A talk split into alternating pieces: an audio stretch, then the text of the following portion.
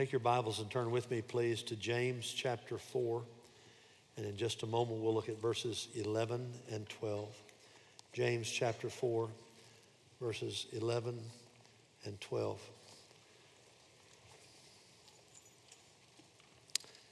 Today, as we walk through the book of James, we're going to discuss God's command for Christians not to slanderously judge a fellow Christian. Both James and his brother, Jesus, they shared the same mother. Tell us not to judge other Christians. But what does that mean? Does that mean, for instance, that we're never to use sound, righteous judgment? Does it mean that we can never make any kind of scriptural judgment when we're dealing in the house and the family of God with other believers in Christ? Absolutely not. In fact, there are times in the Bible when God says that it's right to judge someone. You say, now, wait a minute, preacher, wait a minute. Now, you wait a minute. John 7 24, Jesus said, Do not judge according to appearance, but judge with righteous judgment. Say those last few words but judge with righteous judgment. There's nothing wrong at all with making a righteous judgment. But what we're going to read about today is not righteous judgment, rather, it is unrighteous judgment that becomes slander.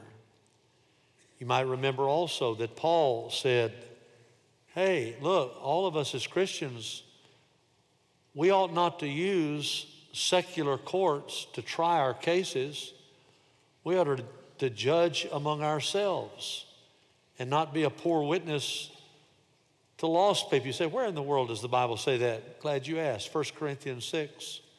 If any of you has a dispute with another, do you dare to take it before the ungodly for judgment instead of before the Lord's people? Notice he's saying the Lord's people ought to be the one to judge these things. Or do you not know that the Lord's people will judge the world? He's talking about at the end of time, the coming of Christ during the millennial reign. The Bible says we're going to help Jesus judge the world. And if you are to judge the world, are you not competent to judge trivial cases? Do you not know that we, we will judge angels? He's talking about the very end of time when we apparently will sit with Jesus when the demons are brought forth, the angels, the dark angels, and they're going to be judged by us and by Christ. How much more then the things of this life? Therefore, if you have disputes among about such matters, do you ask for a ruling from those whose way of life is scorned in the church? That is, do you go to secular people to straighten out things and to make judgments in the church? I say this to shame you, Paul says.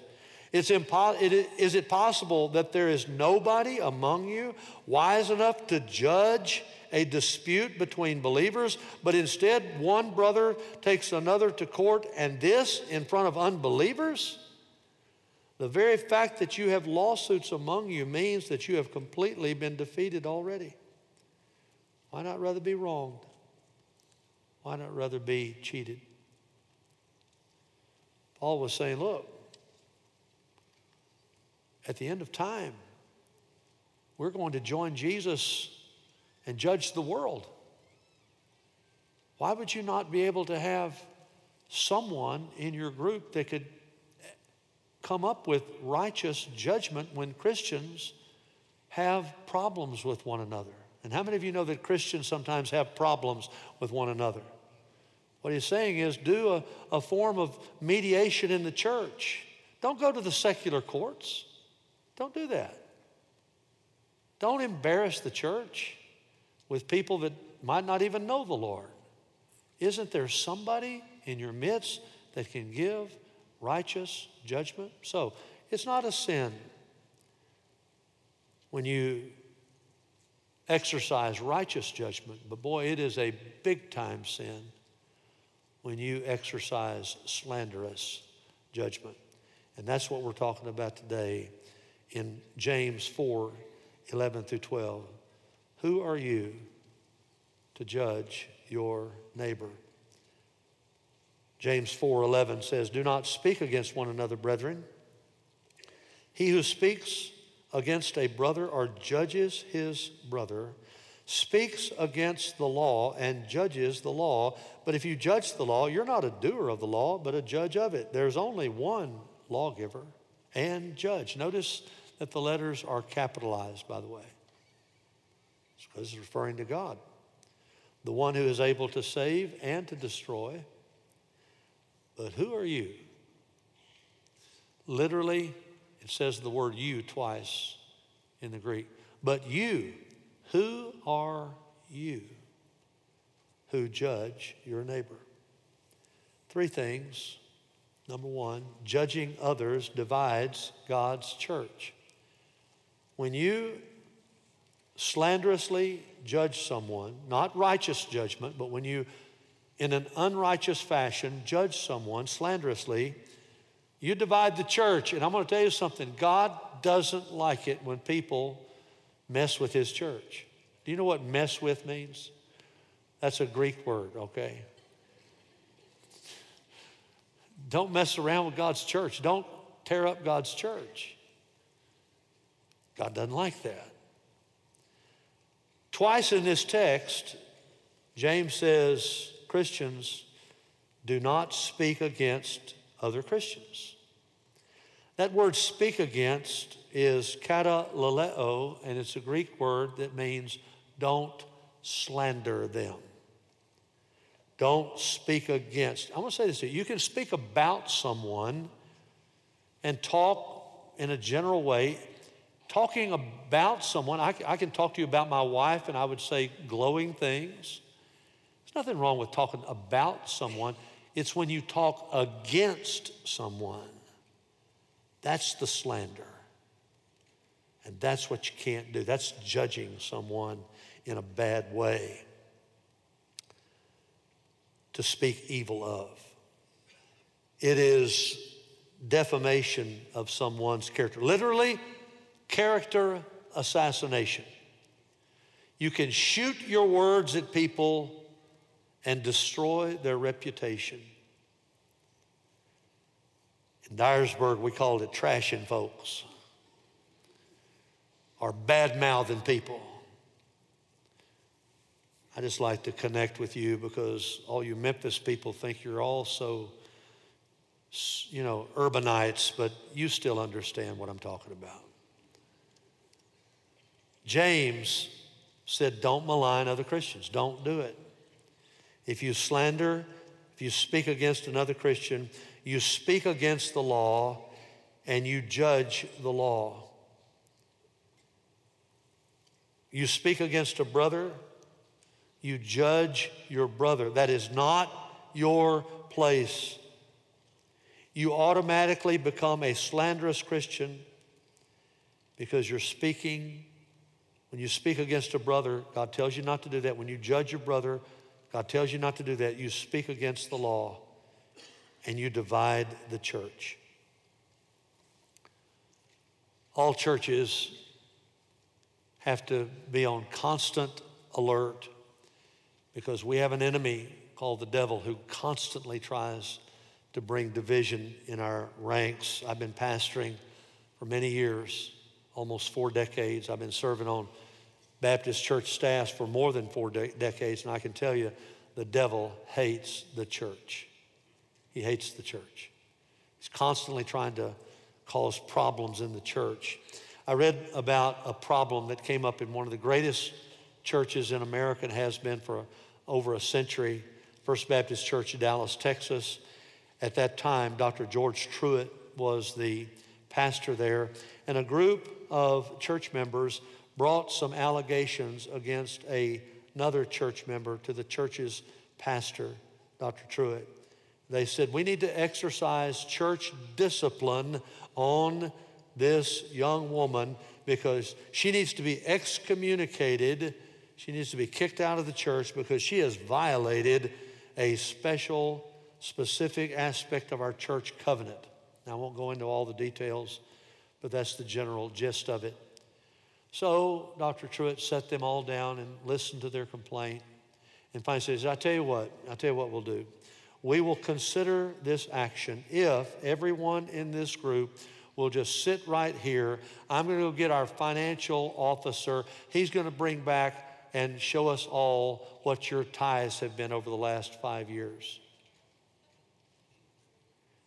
And see if you obeyed the command in the Bible to tithe to your local church. If you'll submit to that, we'll talk about exercising church discipline on this lady. Every one of them pushed back, got up, walked out. I want tell you something. It's easy to put somebody down. But God didn't call you to put somebody down. God called you to pick people up. Amen. Be in the picking up business, not the putting down business. You know where it's rampant? Social media. I got on social media, it was about 2008, just to try to be a, a voice for the Lord. I'm still on it. Some days I say, you know what? I'm getting out of this, man. this miry clay. I'm, I'm tired of this. But what I do is I read my Bible in the morning and I always grab a scripture or two and I say something out of the scripture and put something with it. Try to be encouraging. It is amazing to me, though, how people will quickly jump on you. If you say anything that's not exactly right in their idea, they will jump. Oh, by the way, they do this on Facebook too. They will wear you out. They will jump on you. They will start piling on. And there are literally teenagers. You know, what, what I, I do is I just try to ignore them. But you know, teenagers can't handle that a lot of times.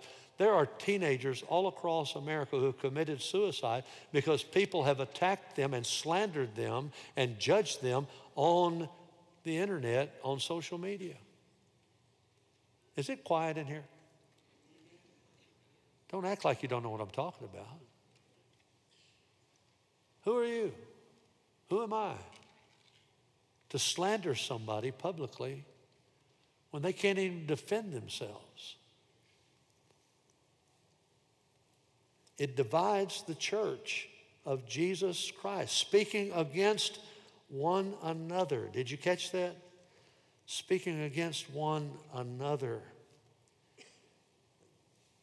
The one another's in the New Testament are amazing. And I'm just going to, get, you said, Brother Steve, you're talking and you're talking, but we're looking at dozens of blanks.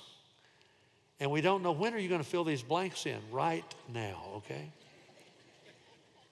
I want to give you just a sample of what we are to do. I don't want to sit up here and tell you what not to do without telling you what to do, okay? I'm telling you, don't slander other people. Just don't do it. It is not your job.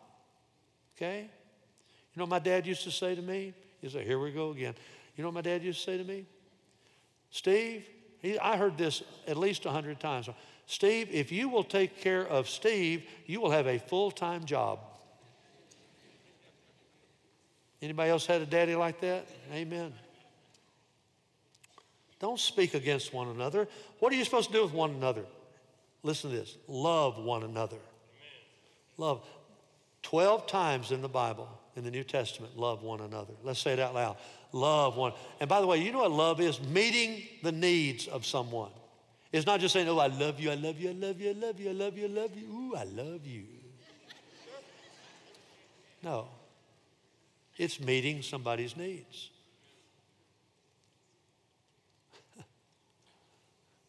Sir, don't just tell her you love her, fix her some breakfast. Amen. Help with the kids. Ladies, you missed a great chance right there. Too late. Too late. Be devoted to one another. Say it out loud. Be devoted to one another. That means to be loyal. Does anybody remember loyalty? Dedication. Give preference to one another. Say that out loud. Give preference to one another. That means put other people before yourself. Even when you're driving in Memphis, they put their blinker on. You say, You're not pulling in front of me, man. Mm. Then you stare at them, cut them off. Why don't you just invite them to Bellevue the next time you do that, all right? Oh, would you like to go to church too? I don't think they would come. Hey, look, somebody puts a blinker on, slow down and let them in. I promise you, you, I promise you, you're gonna, you don't have to race them. Okay? Give preference to one another. Receive one another. Say it out loud. Receive one another. That means to pull them in closely. Quit pushing people away and pull people in. Receive them. Admonish one another. Say it out loud. Admonish one another. It means to teach them. Maybe the reason they don't know how to act is nobody's ever taught them. Maybe they didn't have somebody like you had to teach you. Teach them. Admonish them. Greet one another. Say it out loud. Greet one another. Now, I got to tell you, this means to joyfully receive, but every time, four times it's mentioned in the New Testament, and every time it says greet one another, you ready? With a holy kiss. So don't practice that right now, okay? Let's wait for that. Serve one another. Say it now. Serve one another. Help somebody. Assist somebody.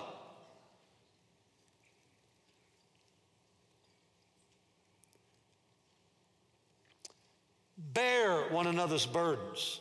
Say it out loud. Bear one another's burdens. Help lift their load. Did you know there are a lot of people around you right now that have heavy loads on them and they could use some help?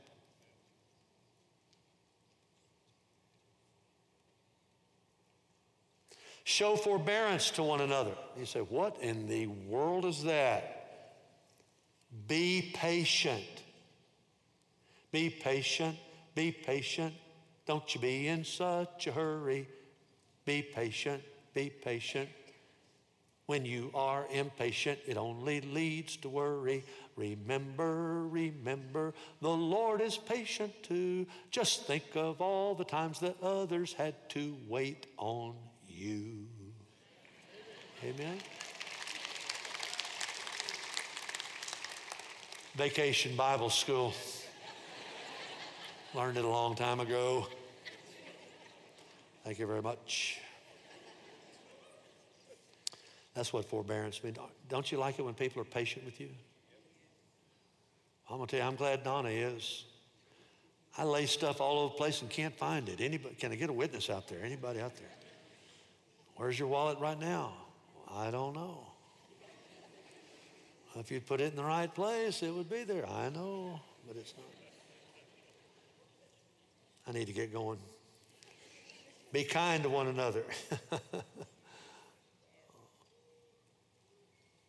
be good to people. Say, be kind to one another. Forgive one another. You know what it means? Let them go. Let them out of your jail cell. Release them, pardon them, forgive them. That's what Jesus did. Everybody say, forgive one another. Forgive. Teach and admonishing, admonish one another. Say that out loud. It means to train people. Comfort one another. Say it out loud. It means to strengthen somebody instead of weakening them. Comfort. Edify one another. Say it out loud. Edify one another. Build people up. Don't tear them down. Exhort one another. Say it out loud. Exhort one another. Cheer people up. Encourage people. Don't discourage folks. Cheer them up. And then stimulate one another. Say it out loud. Stimulate one. And if you look at the whole text there, to love and to good works. Stimulate them. That is, motivate them, inspire people. Don't be a wet blanket that's always putting out the fire and the zeal of young people. Man, encourage people and motivate them. Do you get the point? Do you get the point? We're supposed to love each other. That's the deal. We're supposed to be kind. But if you divide, hey, look at me. The one another's are how you build the body of Christ and help the body of Christ to be what we ought to be. But when you tear down somebody else in the body, you're hurting the body. When you slander people, you're destroying the body of Christ. And look at me, God will not give you a buy on that. righteous judgment, that's one thing. Slanderous judgment, that's a totally different other thing. Do you know there's some things God hates? There's seven at least. Proverbs 6, there are six things which the Lord hates, yes, seven which are an abomination to him. What are those? Haughty eyes, a lying tongue, hands that shed innocent blood. I think about folks that do abortion right there. A heart that devises wicked plans, feet that run rapidly to evil, a false witness who utters lies. You ready now? And one who spreads strife among brothers. That last one, you see that? That's judging people unrighteously and slandering them. Judging other Christians divides God's church. Number two, judging other Christians degrades God's law. Now look at verse 11, the last part of it. But if you judge the law, you're not a doer of the law. And in James, if you're not a doer of the law, that's bad, all right? If you judge the law, you're not a doer of the law, but you're a judge of it.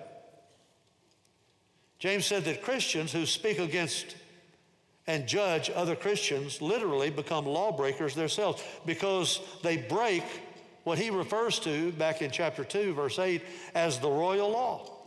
James 2, verse 8 says, If, however, you're fulfilling the royal law according to Scripture, you shall love your neighbor as yourself. Say that with me. You shall love your neighbor as yourself. You're doing well. Jesus said that's the second greatest commandment of all. Love your neighbor as you love yourself.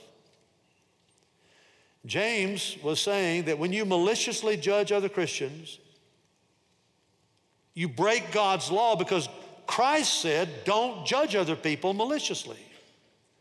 That's what Jesus was saying in the Sermon on the Mount. Again, we go back from the book of James to the Sermon on the Mount because James is commenting all through his letter, he's commenting on the Sermon on the Mount. Jesus said in John, in Matthew 7, verses 1 and following, these famous words Do not judge others, and you will not be judged, for you will be treated as you treat others.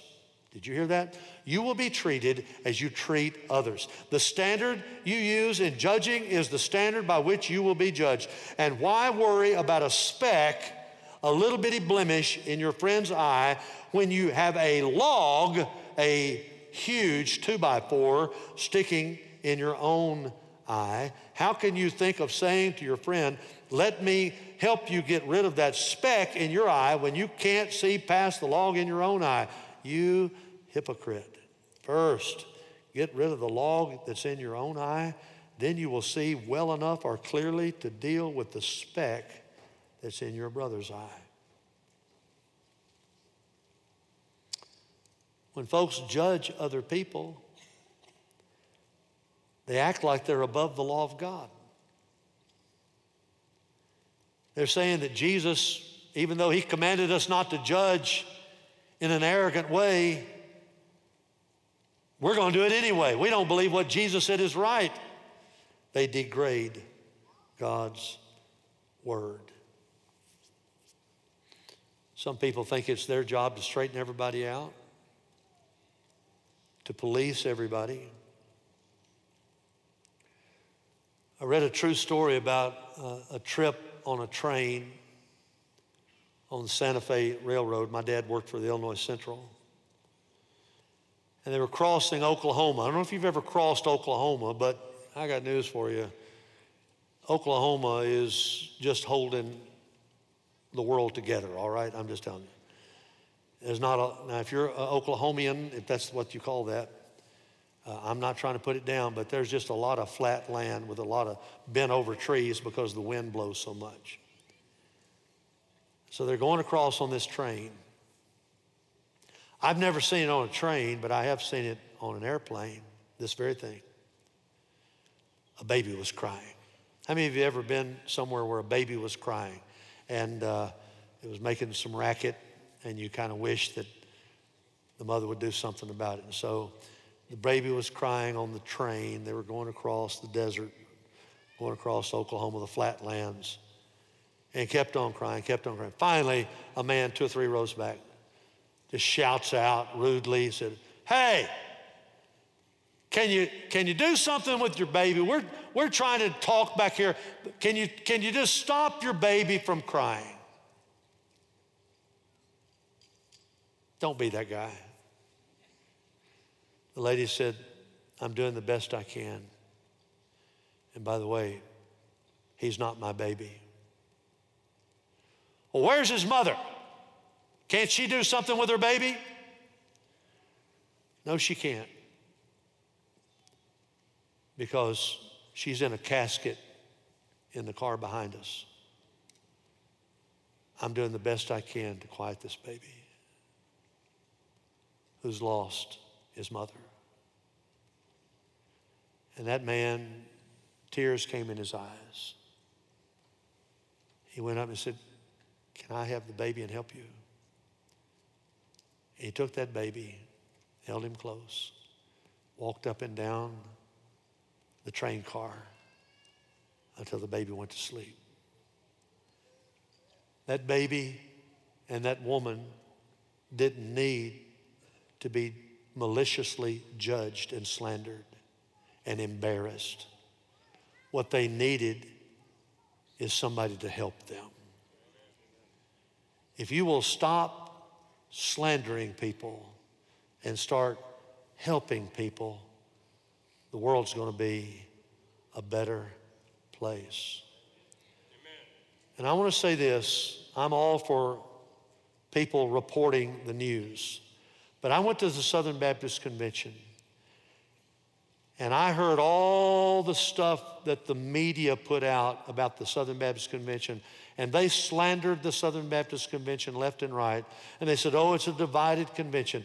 Oh, you know, they're hiding things. Oh, this Southern Baptist. I want to tell you why the world doesn't like the Southern Baptist Convention. And by the way, when I hear their report on it and I go to it every year, I said, they didn't go to the same one I went to. I want to say this to you. The world doesn't like us because we believe the Bible is the Word of God. The world doesn't like the Southern Baptist Convention because we believe that Jesus is the only way to heaven. The world doesn't like us because we believe an unborn baby has as much a right to live as any other human being and that abortion is wrong. The world doesn't like us because we want to be in love with everybody in the sense of color. We don't want to have racial discrimination. We are constantly putting out there, and I was on the resolution, I was chairing the resolution committee when we were putting out all kinds of statements about the fact that we want everybody to love everybody and that we would all get along and that the races would come together. They don't like that. They want to stir up division in every way they can, and they don't like what Scripture says about all the they, they, they don't like about what we believe that marriage is one man and one woman for life and not anything else. They don't like us because we don't promote the LGBTQ movement and all that other stuff. I want to say this to you. That's why they slander us. So what do we do? Jesus said, Blessed are you when you've been persecuted. And people say all kinds of things about you. Rejoice and be glad, for so you will prove to be my disciples. I'm not the least bit worried about the secular media slandering the Southern Baptist Convention. But I got news for you. We are still sending out almost 4,000 missionaries. We are st- all over the world in over 120 countries. We are still planting hundreds of churches every year across North America. We, I saw over 60 missionaries commissioned to go around the world to join our other missions. It is not a perfect organization, and I'm not trying to protect it, but I want to tell you this just because the sinful world comes after it doesn't mean that it's wrong and that it's racist and all that. It's not. It's not.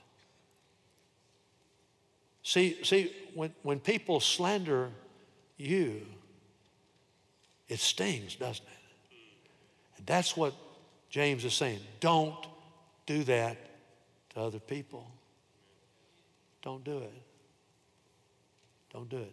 Judge righteously, yes.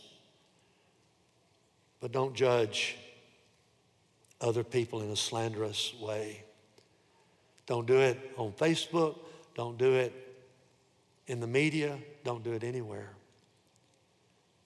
2 Corinthians 12 24, I'm afraid that perhaps when I come, I may find you, Paul says, to be not what I wish, and may be found by you to be not what you wish, that perhaps there will be, he's talking to the church at Corinth, strife and jealousy, angry tempers, disputes, slanders. There it is.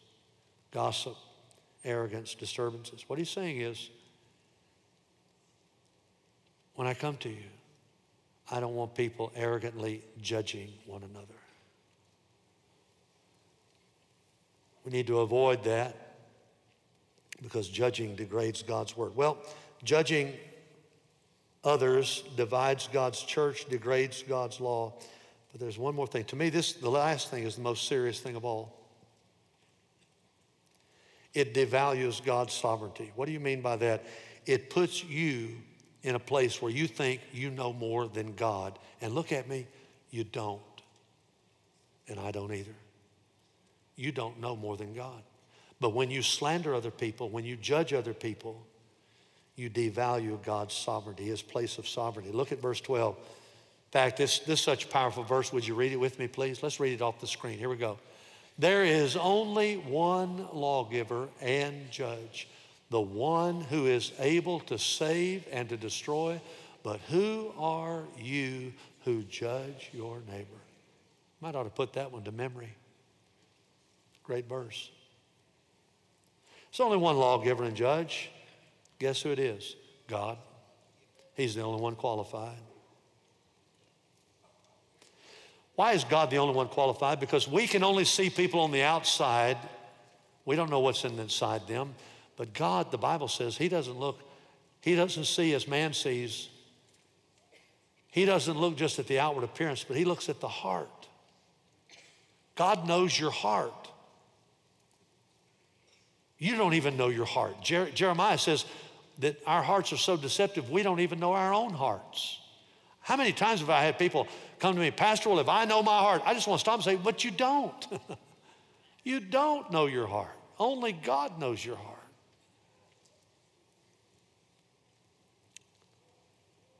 There's only one lawgiver and only one judge. He wrote the law. He's the only one that can make the judgments about the law. The one who is able to save and to destroy. We don't think about that with God, but Jesus said in Matthew 10 28, don't fear those who can kill the body but are unable to kill the soul. Rather, fear Him, God, who's able to destroy both soul and body in hell. So, God's the only one that's able to save and destroy. God is the only lawgiver. God's the only true righteous judge. So here's the question You, you, says it twice. You. Who are you? That's the way it reads in the Greek. You, who are you? To judge your neighbor. You know what he means? Who do you think you are? What in the world are you thinking? Who do you think you are? How can you even talk about this without saying what you're trying to you're trying to devaluate God's sovereignty. That's a fancy way of saying you're trying to put yourself in the place of God. Do you know who did that first? The devil. The devil, Satan tried to overthrow God's kingdom and God kicked him out of heaven. But when you judge somebody, you do the same thing. You're never more like the devil than when you arrogantly, hatefully judge somebody. And you're never more like Jesus when you lovingly, rightfully judge them and help them and minister to them. Can't read this without thinking about that lady in John 8. Famous occasion. Jesus went to the Mount of Olives early in the morning. He came again to the temple. All the people were coming to him. He sat down, began to teach them. The scribes and the Pharisees brought a woman caught in adultery. A woman caught in adultery. Last time I checked, it takes two to commit adultery. Where was the man? It was an agenda. They had an agenda.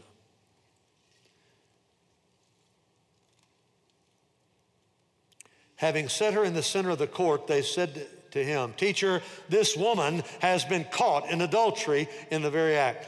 Now, in the law, Moses commanded us to stone such women. What then do you say?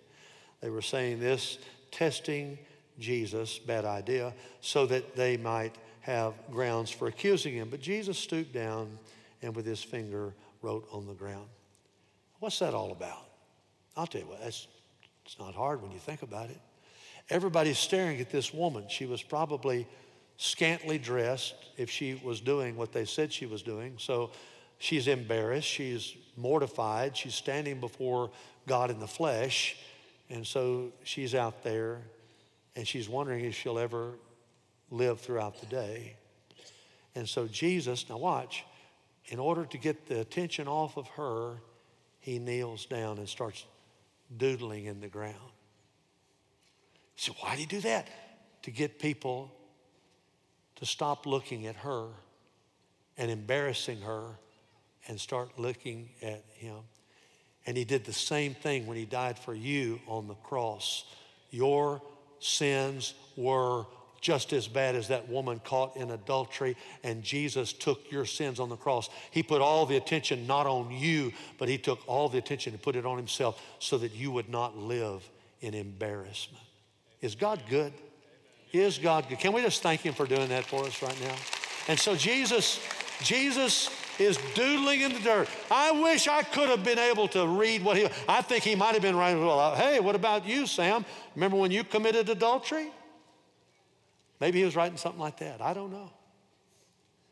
Pointing out to the Pharisees their problems. I don't know. But he stooped down. And when they persisted, watch this now.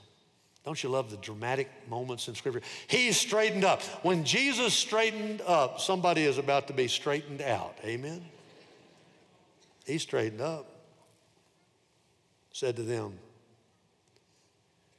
He who is without sin among you,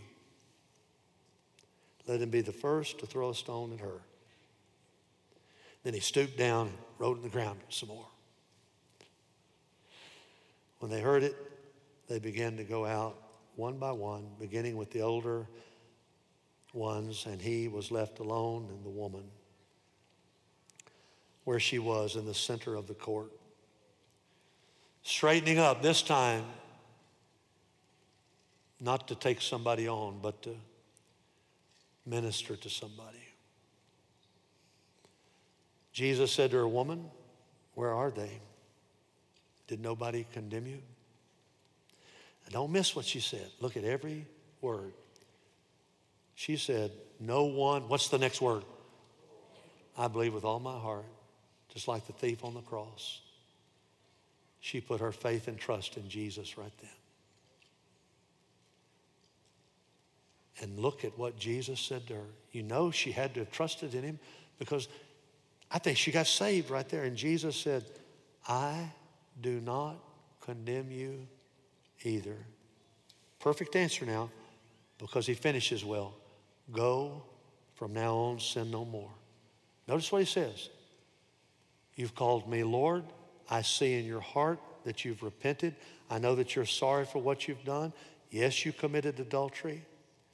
I forgive you. I'm not condemning you. But now look, don't keep living like this. Don't do that. It's the perfect answer to somebody that sins. I forgive you, but don't keep doing this.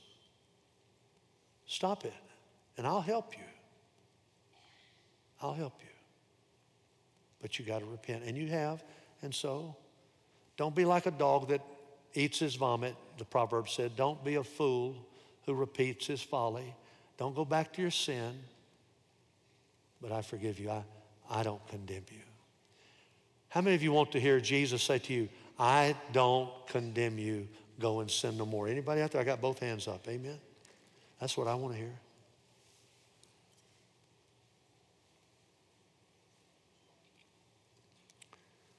There's only one person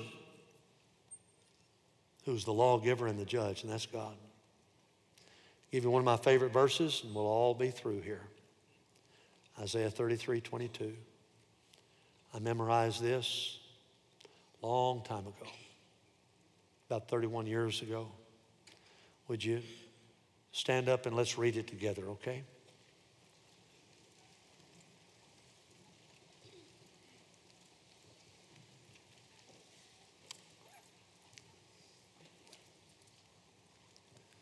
All right, look around. Is everybody up? okay, okay. Let's say it. Read it with me, please. For the Lord is our judge, the Lord is our lawgiver, the Lord is our king. He will save us. Who's the judge? Are you the judge? No. Does that mean you never exercise righteous judgment? No. Do, do you use common sense? Yes. Do you evaluate things according to Scripture? Absolutely. No, I'm not talking about that. I'm talking about judgmental slandering. You don't do that. That's not your job. It's not your job to straighten everybody out. Newsflash. You want somebody to straighten out? Touch your face. That's who you need to straighten out. Deal with yourself. Quit picking on people. Stop it.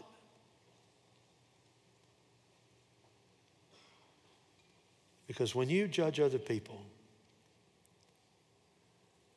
you divide God's church, you degrade His law, you devalue God's sovereignty. I'm going to tell you one story. I, I got to tell it. I got to tell it. If you need to leave, don't. It's only 12, 13. When I played football in high school, I we had some really good players that went on to play in Division One. I. I, played in Division Two. We had some great players. One of them was a guy that I met when he was a freshman in high school.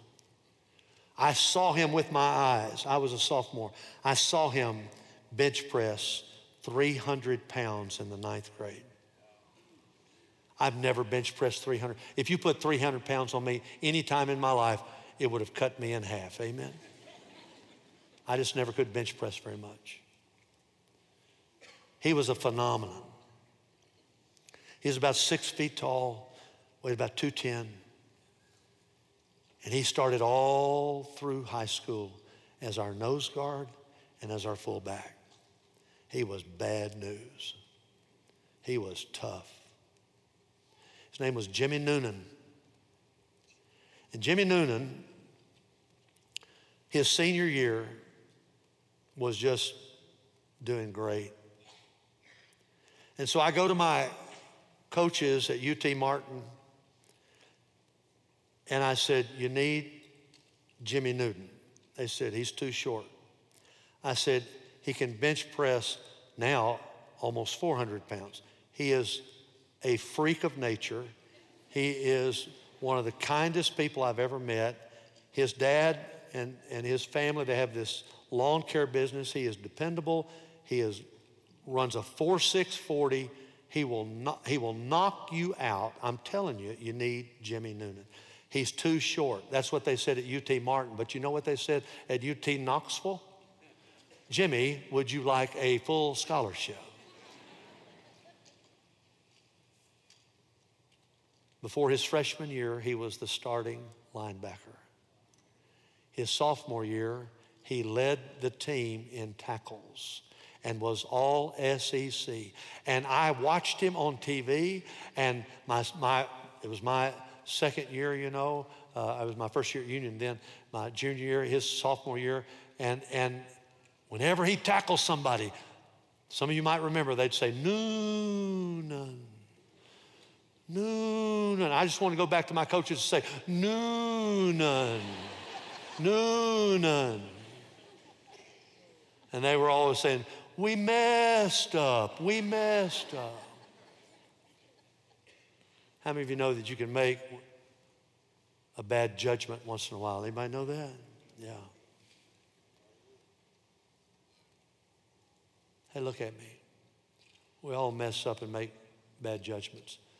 But there's something you can do. You don't have to be a mean, judgmental person that puts people down trying to lift yourself up. Stop it. Stop it. Don't do it. It's the pathway to destruction. Don't. Tears up the church, comes against the Word of God, and puts God down. Don't do it.